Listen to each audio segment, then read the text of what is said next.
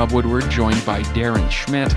We're divorce lawyers focused on bringing you the six steps to navigate your divorce quickly and efficiently without bankrupting yourself emotionally or financially. And Darren Schmidt, we just had a great meeting because, uh, as some of our listeners might recall, about a month ago, we were part of an auction for the Vernon Radio uh, Society for public radio in the greater Vernon area. And an individual, a listener, did bid to meet with us uh, so that we could talk about their matter a bit more in depth and how they can apply the divorced and done steps to their life. And that was really cool because it's the first time in the almost 10 years you and I have been doing this that we've actually met with somebody together. Yeah, it was cool. It was cool that somebody listening from afar, from where you and I both are, we won't reveal where they're from, uh, said, Hey, I want to talk to you guys. And we had a really productive one hour discussion. I think you and I should just do more consults together because that went really smoothly and we were just able to bounce ideas off each other. That that individual got a super bang for their buck. Uh, all, of course, all the money that she provided went to Vernon Community Radio Society. Fingers crossed that the uh, the radio station in Vernon there gets launched soon. But it was cool. It was really awesome, and we love listener engagement. So keep on engaging with us and keep sending us your questions to lawyers talking about divorce at gmail.com. As I always say, that powers our podcast. But certainly, our meeting with the uh, winning bidder in that auction uh, just now was empowering to us, right? Getting a chance to meet with some of our fans, want to call them fans, but people that listen to this podcast, being able to interact with them on a meaningful level, really cool. Well, and you and I have talked about that, Darren. And even though we're not announcing anything yet or moving anything forward, I think because of this experience and knowing that there is interest from our listenership to engage with us, not directly as their lawyer, but just say, hey, what do you guys sort of think? And how can I apply what we're talking about in Divorced and Done to my problem?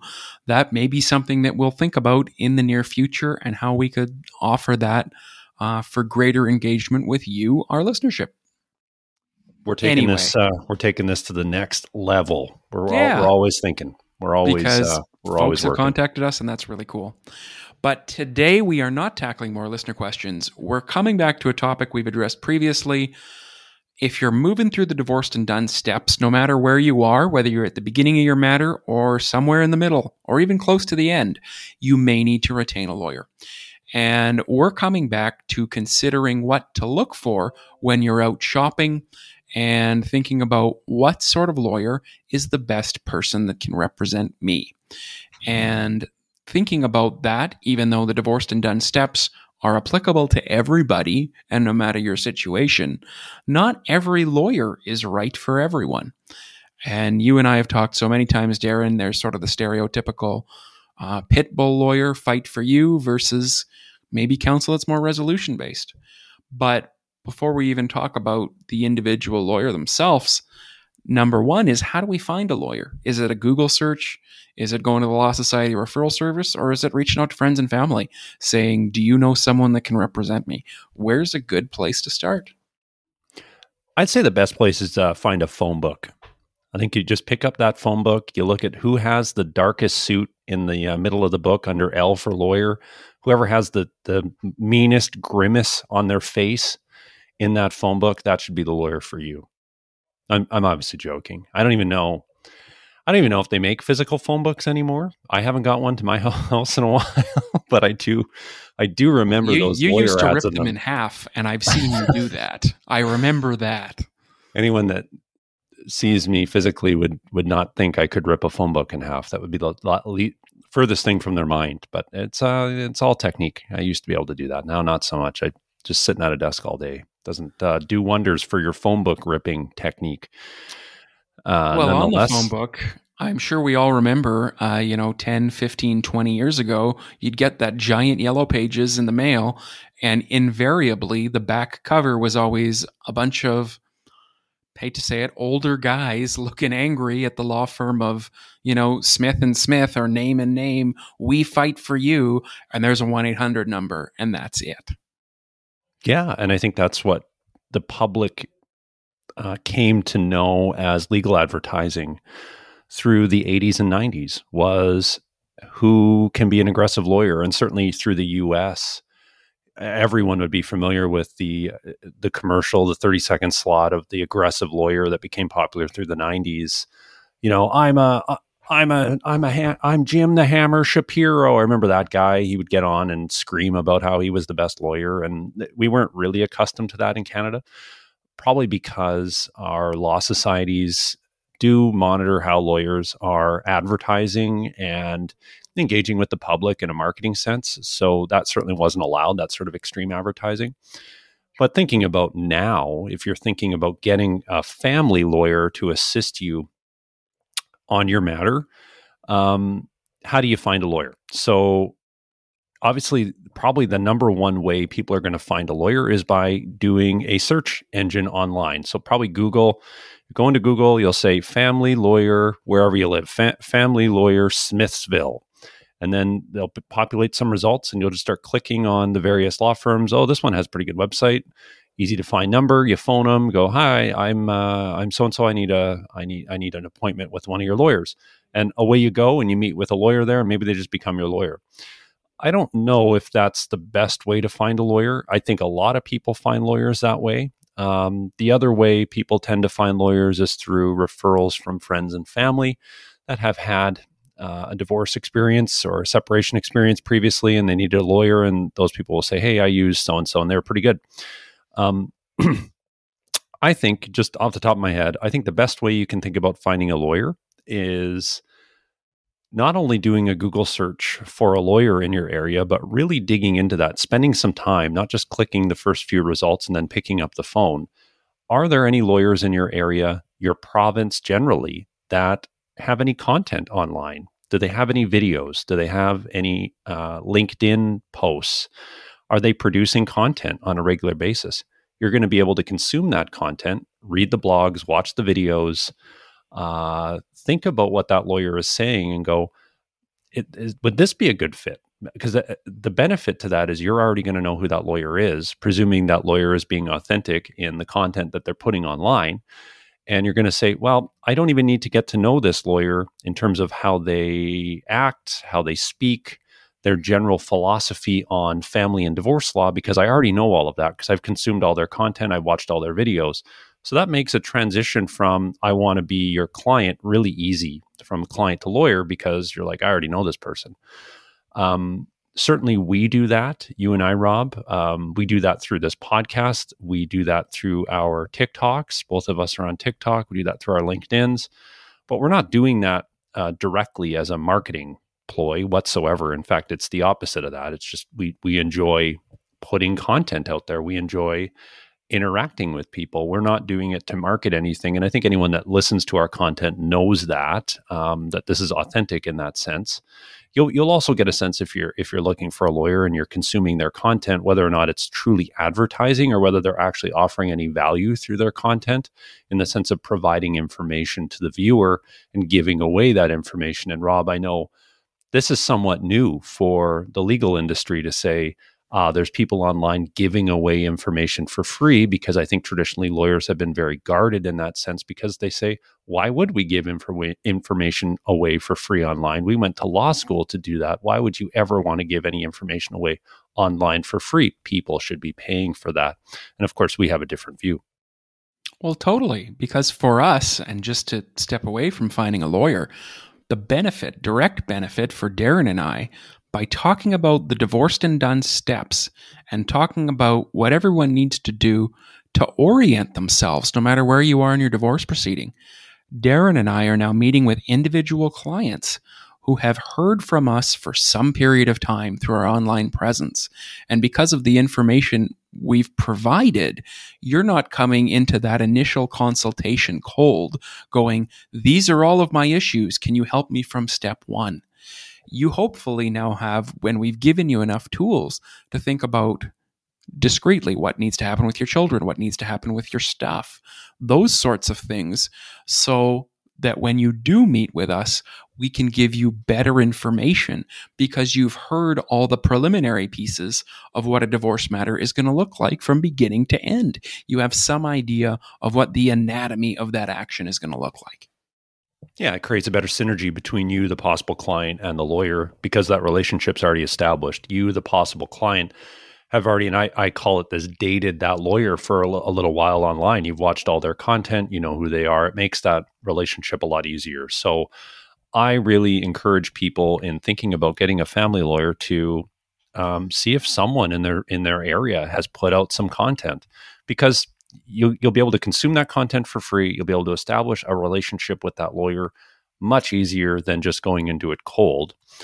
Um, but I mean, aside from that, asking friends or family is a good way to, to go about it uh, in terms of finding a lawyer. But with that, I would say uh, just because your friend or family member went through a divorce using the said lawyer doesn't mean that that relationship will necessarily work for you.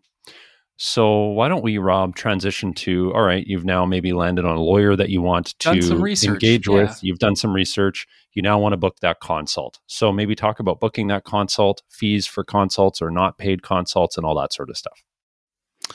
So, when you first interact with that lawyer after you've found somebody online that you like, generally you will either speak with the lawyer directly and perhaps giving them a call to book a consult, or you'll talk with their assistant. And in those first phone calls, there may even be a 10 minute conversation, sort of tell me what your matter's about. Maybe that lawyer or the assistant, before even booking that initial meeting with you, will do what's called a conflict check uh, to make sure they haven't spoken to the opposing party um, so that they can represent you. That's a good best practices in terms of booking that initial meeting.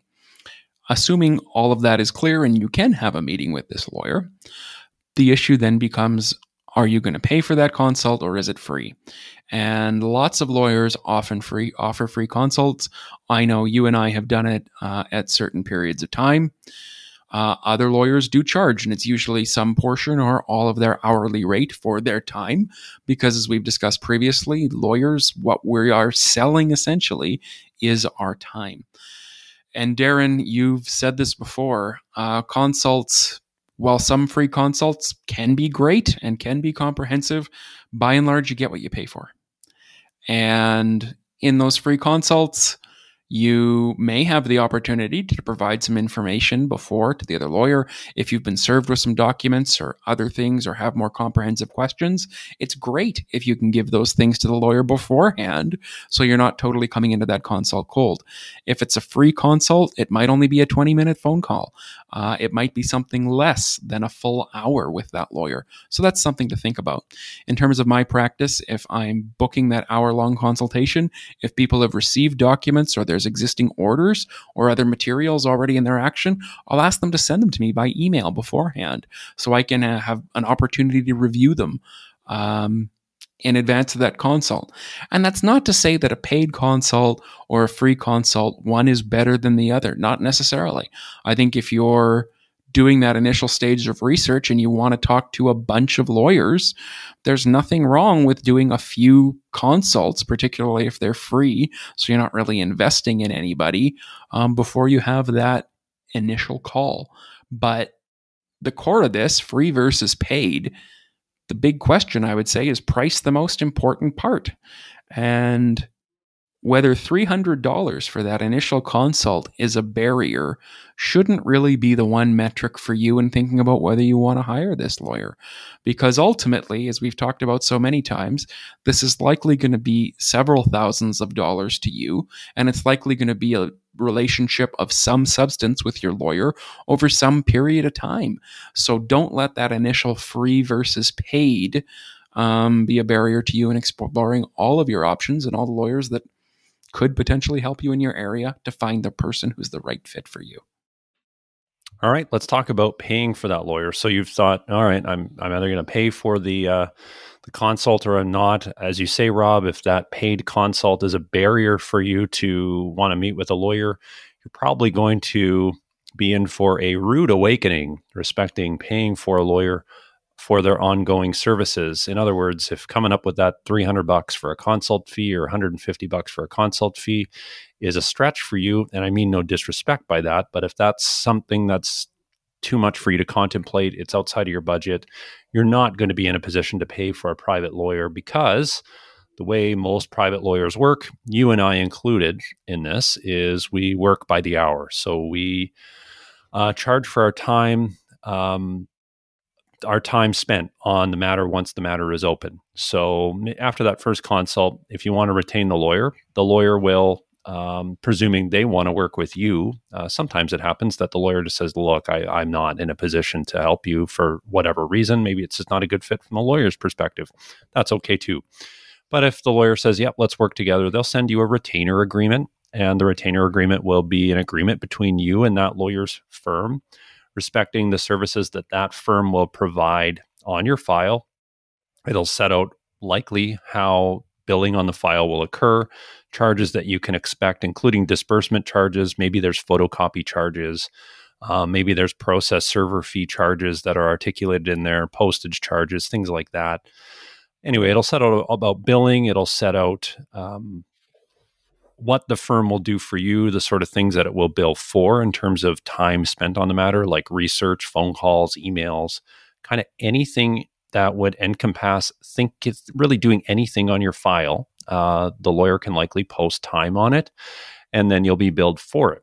The um, the, the way normally a file is opened is that the client would deposit into a trust account at the firm an initial retainer fee. And those initial retainer fees, from my experience now, years long experience practicing, can range anywhere from about 2500 bucks at the low end to $10,000 at the high end which is an estimation of likely the initial work necessary to complete those initial pieces on your divorce. It's not an estimate of the complete cost of the divorce because rarely will any contentious divorce uh, conclude for less than $2,500. I can almost guarantee uh, that a contentious divorce matter, including any litigation respecting any of the steps in our divorced and done steps, the lawyer will likely their fees and disbursements they, they will exceed $2500 so that initial retainer is just an estimate of security for that lawyer's fees and disbursements on the file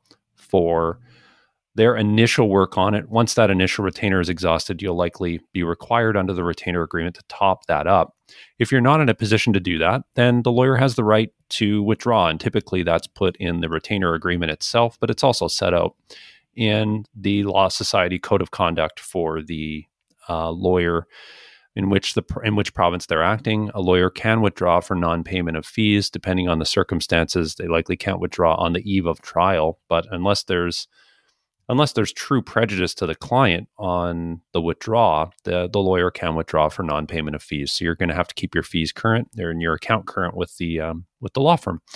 In terms of um, thinking about that retainer fee, Rob, and thinking about finding that right lawyer, obviously people are thinking about, well, how quickly will that lawyer burn through that retainer fee? And this comes back to the type of lawyer that you're working with. Is it that pit bull lawyer that wants to litigate hard for you, or is it that resolution divorced and done? Uh, let's see if we can bring this plane in for a landing sort of a lawyer. So, I mean, maybe, maybe you want to talk a little bit about the different types of lawyers and how that can impact retainers. Well, I assume most folks listening to our podcast are divorced and done people, which means there's no urgent issues off the top. Your parenting time is kind of working. Maybe there's sort of some support or financial stability between the parties. So that means your initial time with that lawyer uh, as we've talked about in our separation agreements episode recently, is really just going to be getting organized, getting your financial disclosure together, those possible first steps toward resolution, and not pushing for court right off the top, um, which necessarily will make it cheaper. But when we think about retainers and those initial retainers that we request, if people are coming to us and trials are already set, or there's an upcoming court date. And that's not to say you're not divorced and done people, that we can get you back on a resolution track for sure. But if there's a court action upcoming really quickly uh, or more intensive work initially, we're likely going to quote you a higher retainer amount because the hardest part of our job as an industry standard, for whatever reason, most initial retainers if lawyers are not attuned to the immediate work that needs to be done, most lawyers ask for 2,500 to $3,000. And unfortunately, I've seen it too many times, and I know you have, Darren, that clients are shopping around using that initial retainer amount as a metric of how much the matter's actually going to cost. And that's simply not true. It is not an estimate. Uh, it's not a guess on what your total legal bill will be. Of course, if you use less lawyer time, your bill will be cheaper. Um, well, let's let's play that out then. So the, yeah. the client comes and says, "All right, well, you know, Jimmy down the street's going to only get charge me two thousand dollars for an initial retainer, and you want three. I'm I'm going to go see Jimmy." But you know uh, that the fees are going to exceed two thousand bucks. Not you, the client, but you, the lawyer. The lawyer, not, yep. not Jimmy. Um, I mean, so Jimmy's going to take the the two thousand dollar retainer. His fees will exceed that. You, the client, are thinking, "Oh, good, this will be cheaper, and and and Jimmy will help me." Well, his fees are going to exceed that. How are you going to pay the rest of Jimmy's bill? Right? Because Jimmy's not going to stop billing you after two thousand dollars. Now you're going to owe Jimmy more money. How's that relationship going to look when the retainer runs out? and Jimmy says, "Hey, pay me more money. I, I need I, I need a retainer top up."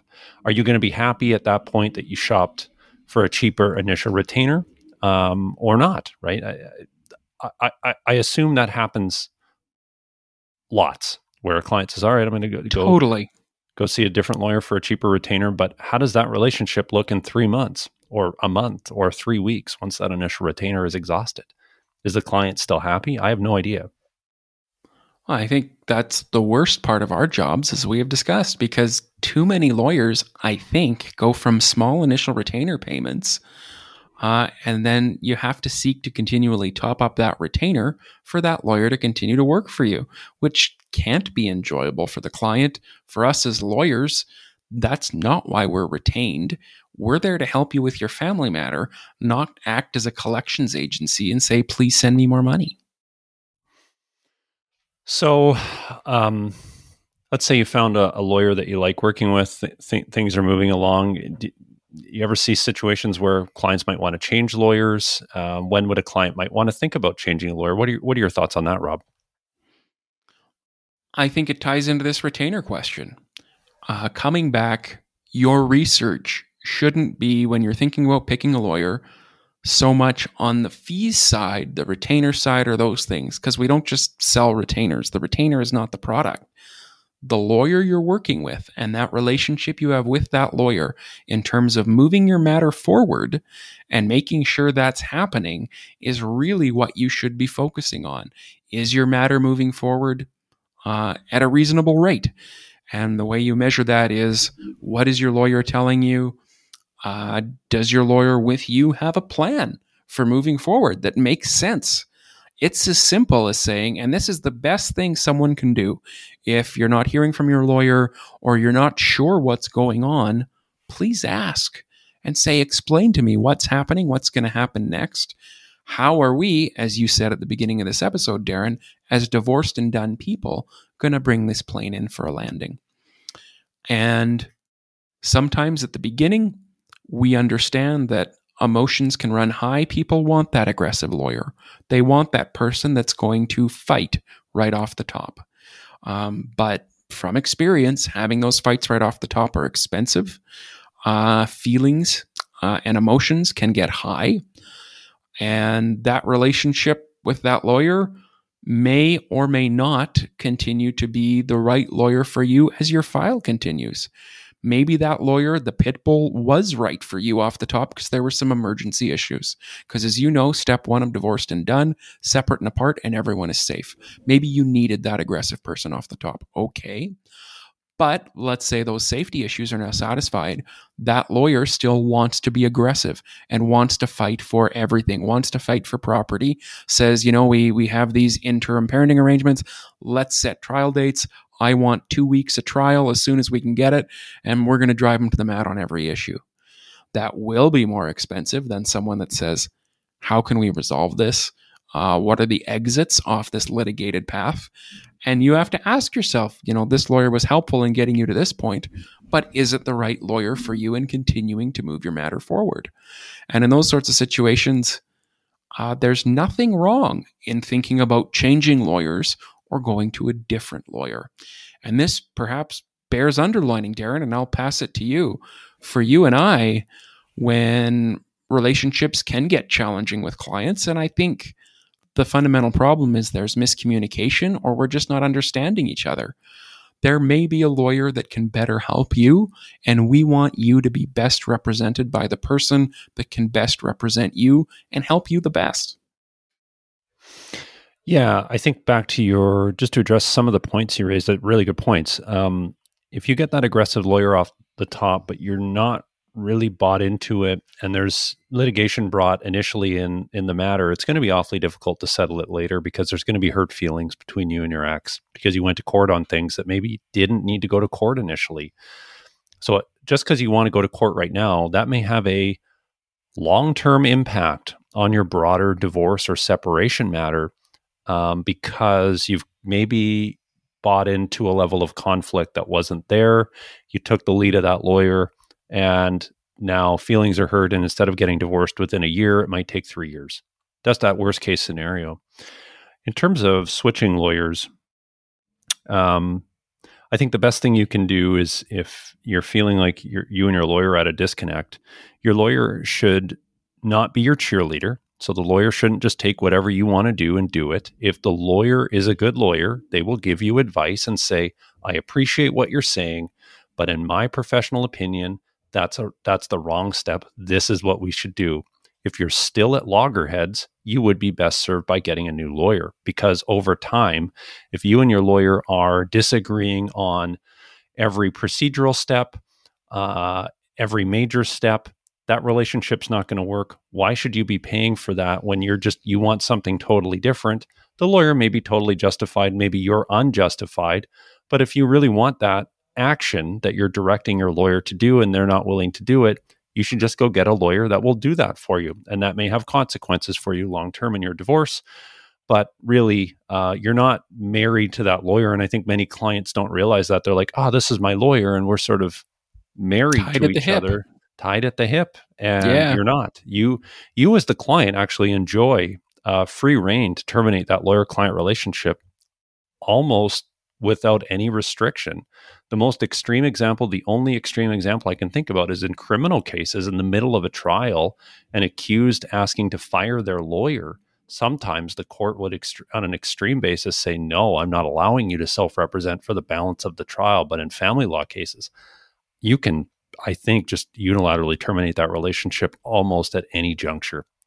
And um, so if you are at that point and you want to terminate that relationship, that may even be a blessing for that lawyer because they're probably thinking, oh gosh, this lawyer client relationship was stressful anyway because we were always sort of eh, eh, getting at each other about what next step needs to be taken. And that's exhausting for the lawyer himself or herself to have to handle that file if they're not on the same page. The best clients I have are the ones that we are in lockstep together. We see a path forward together collaboratively. It doesn't mean we don't have honest discussions about what needs to happen. But I mean, if the client is not willing to take my advice, how can I really help them? And it's best for both sides if that relationship ends at that juncture. It doesn't mean we don't want to help people. It just means um, we want you to best find your path forward as you move through your divorce process. Finding the right lawyer is probably the best way to do that.